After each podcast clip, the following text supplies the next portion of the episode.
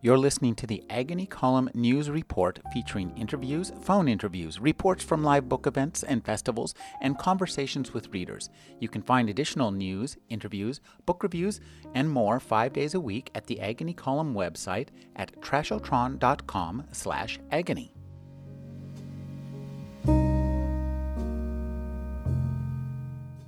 We're speaking with Charlie Huston. He's the author of Already Dead, The Shotgun Rule. His latest book is Half the Blood of Brooklyn. Thank you for joining me, Charlie. My pleasure. Charlie, I want to talk just a little bit, return to The Shotgun Rule, which was a superb and beautifully written novel. And as I thought about it more and more, it struck me as a very American novel. I mean, to the extent that it's, it takes place in America. Yeah.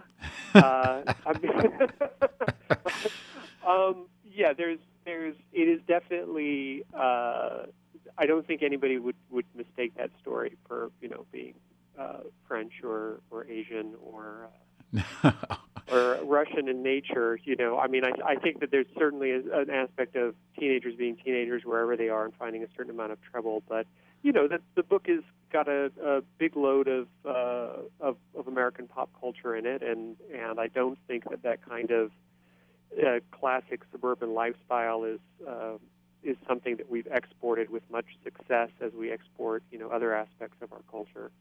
I don't have a whole lot to say on that one. Well, it's a really fascinating look to me at American life. And as you were talking about it, the suburban culture that's really peculiar to America. And you really nail it, not just with the brand names, but with the economic status of all your people. Now, one of the things I like about that novel is nobody's making a whole heck of a lot of money in it. No, not even the drug dealers are making a whole heck of a lot of money in that book. And that's actually probably often the way it is. Well, yeah, I mean, of course it is. It's you think from looking at American movies and reading American crime novels that every drug dealer is waiting in cash and hose and Bentleys, but the simple truth is that most of the drug industry is about bottom feeding, and desperation. And ultimately, prison or violent death.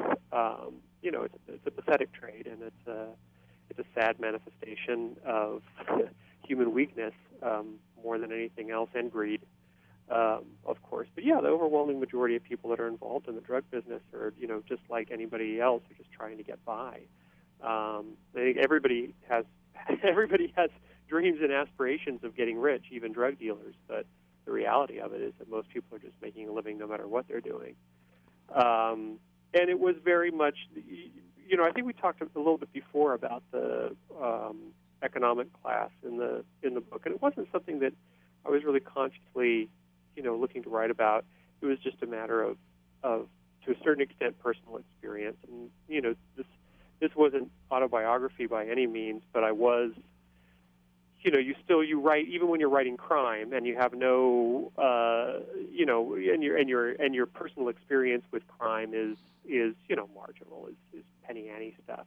You still write from personal experience to some extent, and ends up on the page somehow. And in this case, it had a lot to do with where I grew up and the kind of people I grew up around and the kind of lifestyle we had. And you didn't, I think I may have mentioned before to you, you didn't think about not having a lot of money. It was enough money. Nobody was starving. Nobody was out on the streets. So you never thought about yourself as being in any particular income bracket. It's just who you are, which I think is just the story for most people, for most Americans, is, you just make what you make, and you may want to make more. But I don't think most people living in a lower middle class, straightforward middle class situation think a lot about themselves as not having a lot, or that's just existence, that's just life for most people, and it's no big deal.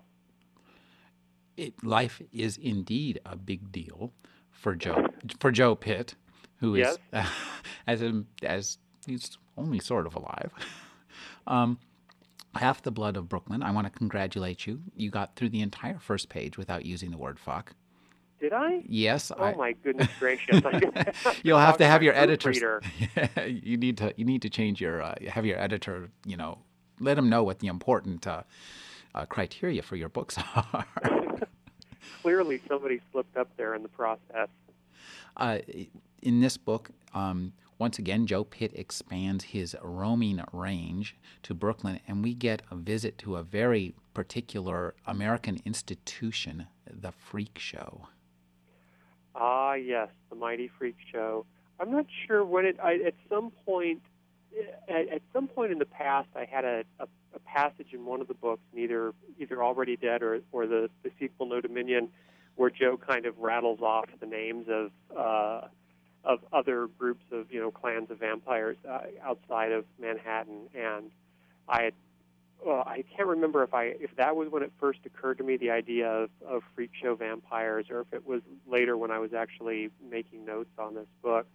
But when I lived in New York, I dearly, dearly loved Coney Island, and not even necessarily the freak show and aspect of it.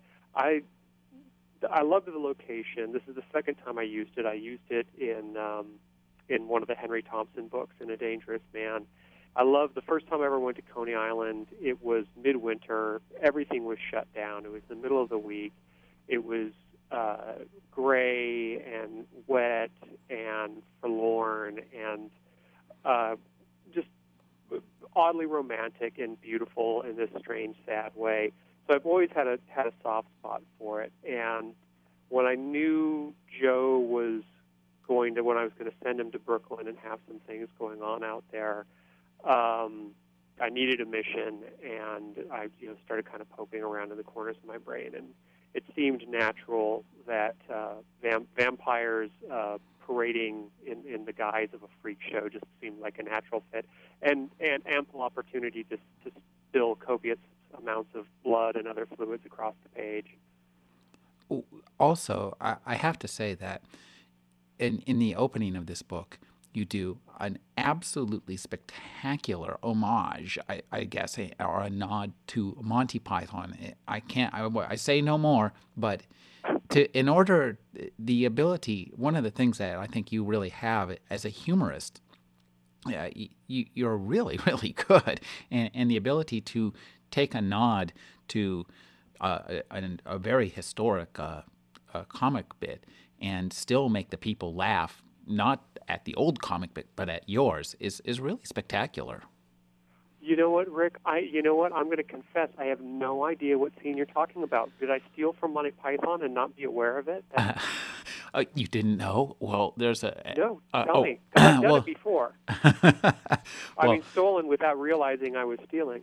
Well, there's a scene where at the very open, in the first couple, we're not giving away too much, in the first three pages of the book, Joe Pitt sets a little bit of a trap for somebody. Yeah. And then he lops off both of the character's arms. And all I could think of was the Black Knight. Yeah, it's only a flesh wound. And in this case, it's true. It's not, you know what? It's not, you're right. It's straight out of the Holy Grail. And, it's not the first time I've done something like that. The first time where it really hit me was with A Dangerous Man. And I had written this scene between Joe and another character that takes place on the Wonder Wheel at Coney Island. So they're riding the Ferris wheel, and they're having this conversation, and I kind of, tell it from Henry's point of view as he's watching the ground, kind of drop below them. And later, after I'd finished the book and I was going through the manuscript and doing some edits and stuff, and I looked at that scene, I was like, that's a real nice scene. I'm very happy with that scene. And I suddenly had this lightning strike and realized that it's from The Third Man. It's it's Graham Greene. It's the scene between Joseph Cotton and Orson Welles on the Ferris wheel when they meet up for the first time, and when you actually see them together, those two characters together for the first time in the movie, and it was one of those go moments. And at first I thought, it's so obvious. This is such, it's nothing that happens in the scene mirrors exactly what happens in the book in terms of plot or anything, but it's such an iconic, you know, film scene. I thought it's going to be, I'm going to so be put through the ringer for this.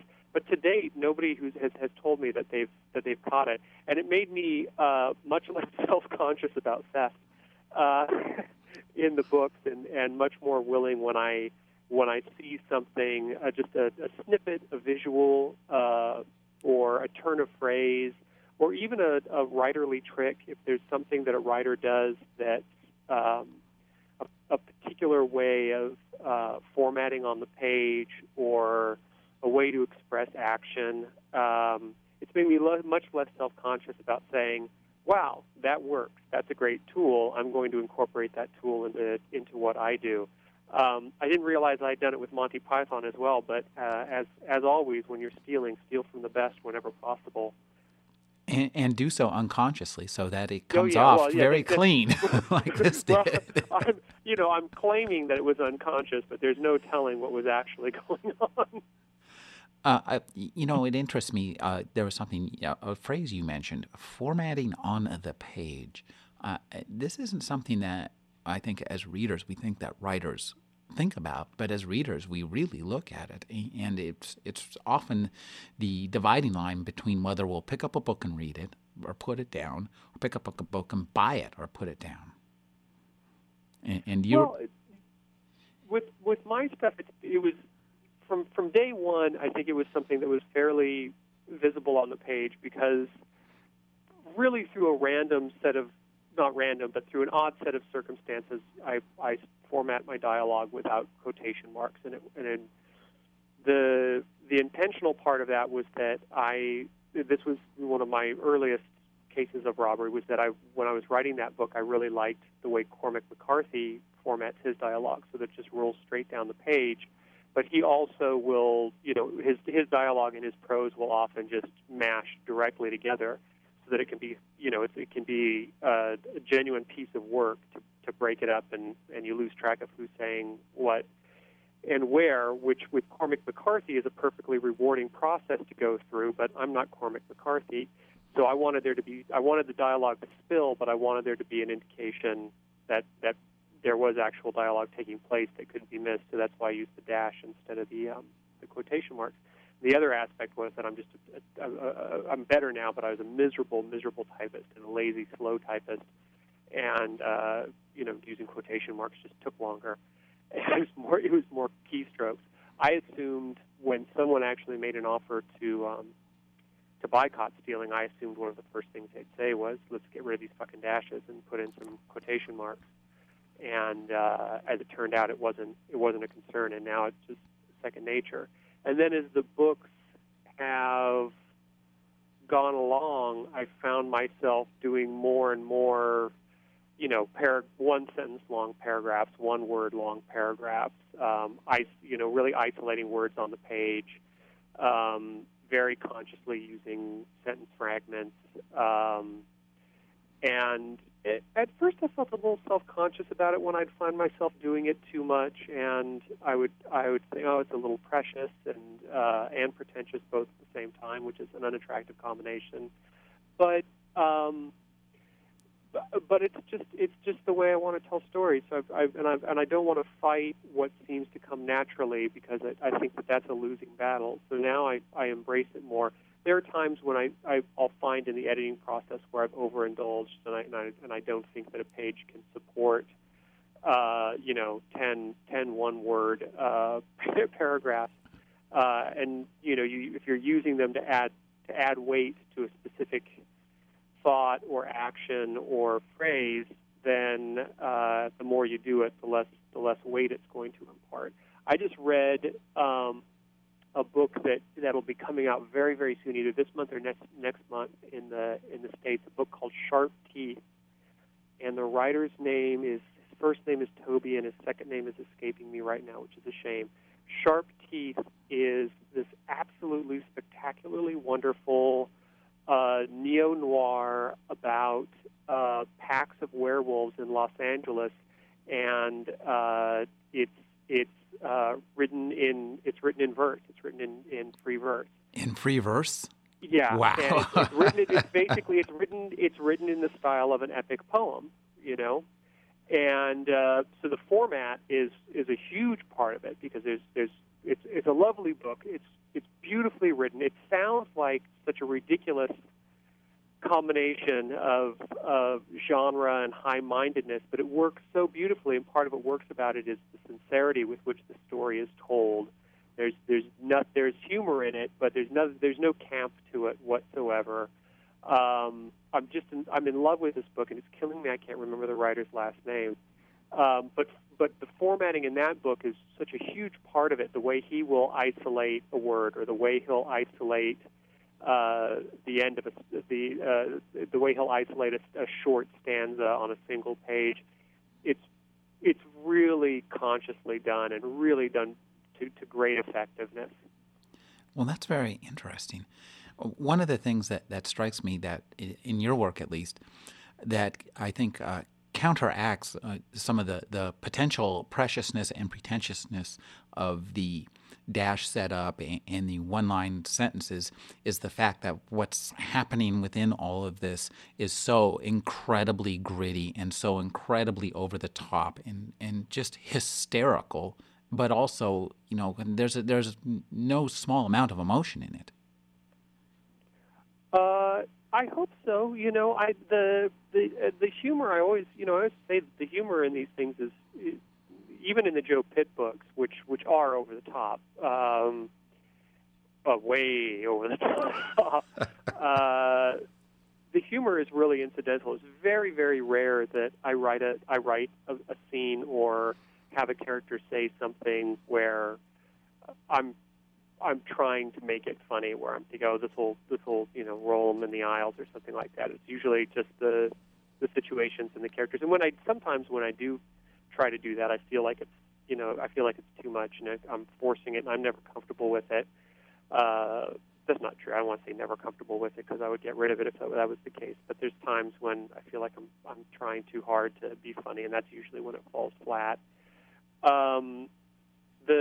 The emotion is usually the stuff that I'm locked into, and I'm almost never alienated from any of these characters, whether they're the ones that pass for nice guys in Joe's world, and the abundance of assholes. So I'm always coming at it from a viewpoint where the stuff is terribly overwrought, and really hyper melodramatic. But it definitely keys some kind of feeling in me when I'm writing it. Something that there's genuine emotion in the effort to put it on the page, particularly when with the Joe may kill in a somewhat offhand manner, but there's usually something in there that's meant to give some indication of the weight that goes along with each death, and it doesn't always come across with all the blood gushing and everything. But it's there for me, and I know that there are some readers that pick it up, and I think that if some of the emotion comes across and some of the feeling comes across through it, that's probably where a lot of it is kind of stitched into the story. Well, I think that's probably, for me, why the humor works, because there's a certain amount of poignance to all of these situations, and it kind of is counterbalanced by some of the humor. And it's interesting that you say you don't intentionally write humor, because I think that these are among the funniest books that I've read. I've always looked forward to these to your books just because they're so funny.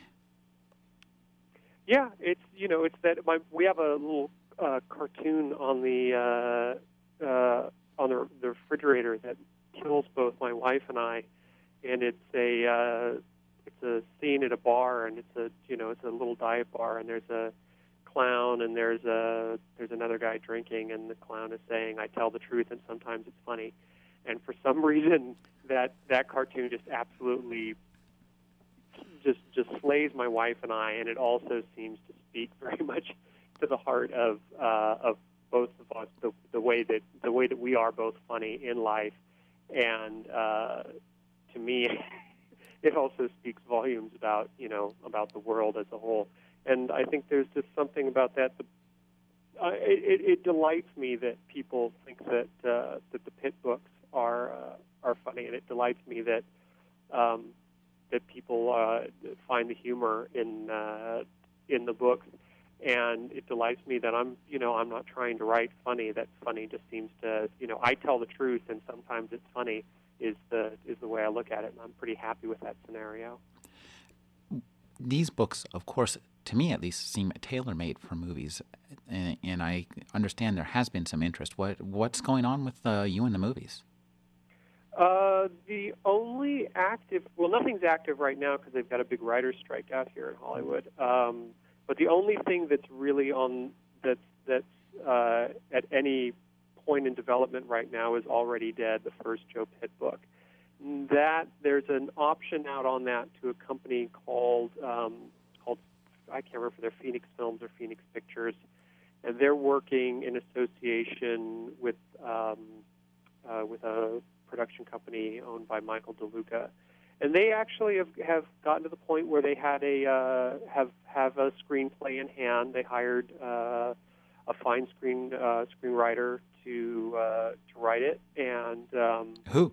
Now, I'll be perfectly. Yeah, no, actually, no. It's been announced in the press. So it's okay. His name is Scott Rosenberg, and the two screenplays he became known for initially were Things to Do in Denver When You're Dead, and Beautiful Girls, which are two completely different movies, and not necessarily great movies, but really good screenplays. And then over the years, his stock in trade has become big-budget action pictures. So he does a lot of work for a lot of the Bruckheimer, big, blow-everything-up type stuff.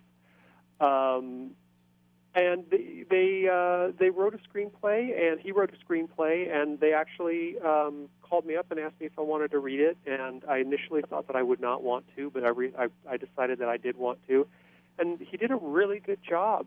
Their approach to Already Dead was that they wanted it to be the launch pad for a big budget franchise. So that was how they went at it, which means they streamlined the cast and they made some of the relationships a little more simple. They really pulled the love story between Joe and Evie to the forefront, which I love, because that's always been to me the absolute backbone of the whole series. And they flashed some things up. Some of the things are not choices that I ever would have made, but I just feel for what they're trying to get done that he did a great job. There's some wonderful, wonderful bits of humor that he put into it.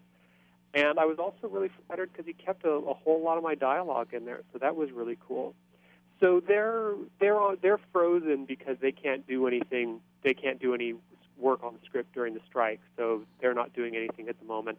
And these things are always enormous long shots. Even when they get as far as having getting a screenplay written, you're still a very, very, very, very far, far, far, far, far universe away from actually getting a movie made. And I'm just wondering, out there in L.A., how is the writer's strike affecting you? You're a writer. I'm a writer, yeah, but I don't. This is not my business. It's affecting me on a personal level because I have a lot of friends that write for film and TV. I have even more friends who are actors or in some other way associated with the business. So we've got any number of friends who are actors who are there, whether they're series regulars on TV, so their shows have been shut down now and they're not working, or they're hard-working, grinded-out actors. Like as with drug dealing, most actors are hard-working, grinded-out types, and there's just nothing casting, so there's no work for them. I've got a good friend whose husband does post-production work on a sitcom, and he's frozen out of work because of the strike. They've got, two kids at home, and it's tough. It's tough for those people because it's not their battle being fought, and they're stuck on the sidelines. And it's hard for them to know where their sympathies should be. I'm being both a writer and having come from a union family. For me, it's a no-brainer. I'm completely behind the strike. But it's tough. It's tough on everybody here. This town runs. It's a two-industry town. It's the film and TV, and it's real estate. So it's tough times out here for a lot of people that we know. But myself, it's a good time to be a novelist and a good time to be writing comic books because we're not really touched by it economically. Well, tell me about your comic books. There's not a whole lot to tell right now. My solo run on Moon Knight came to an end. I stepped out of the book, and a TV writer named Michael Benson, who has been in the business for many years, and then the last few years was a writer-producer on Entourage. He took over writing Moon Knight, and I had been answering some questions and talking to he and the editor, Axel Alonso, about where they were going to go with the story. And it evolved into a situation where I decided to... I asked if they would be interested in having me stick around as a co-plotter and work with Michael on the book for a little while, which he generously agreed to. And it turned out to be a lot of fun. It was my first experience, really collaborating on a writing project.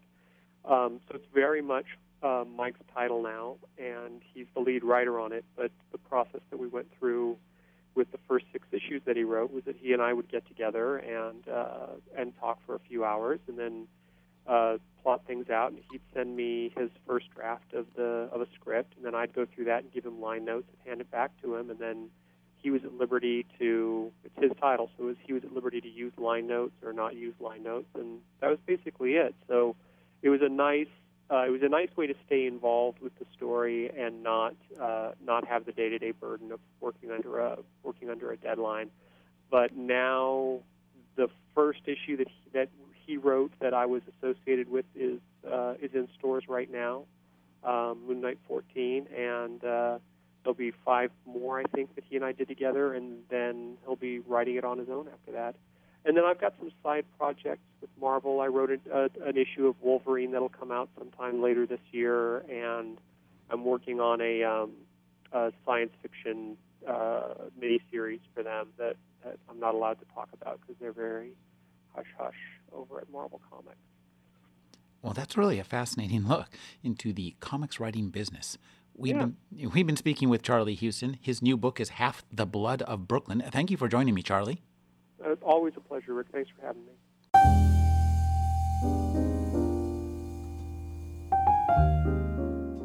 You're listening to the Agony Column News Report, featuring interviews, phone interviews, reports from live book events and festivals, and conversations with readers. You can find additional news, interviews, book reviews, and more 5 days a week at the Agony Column website at trashotron.com/agony.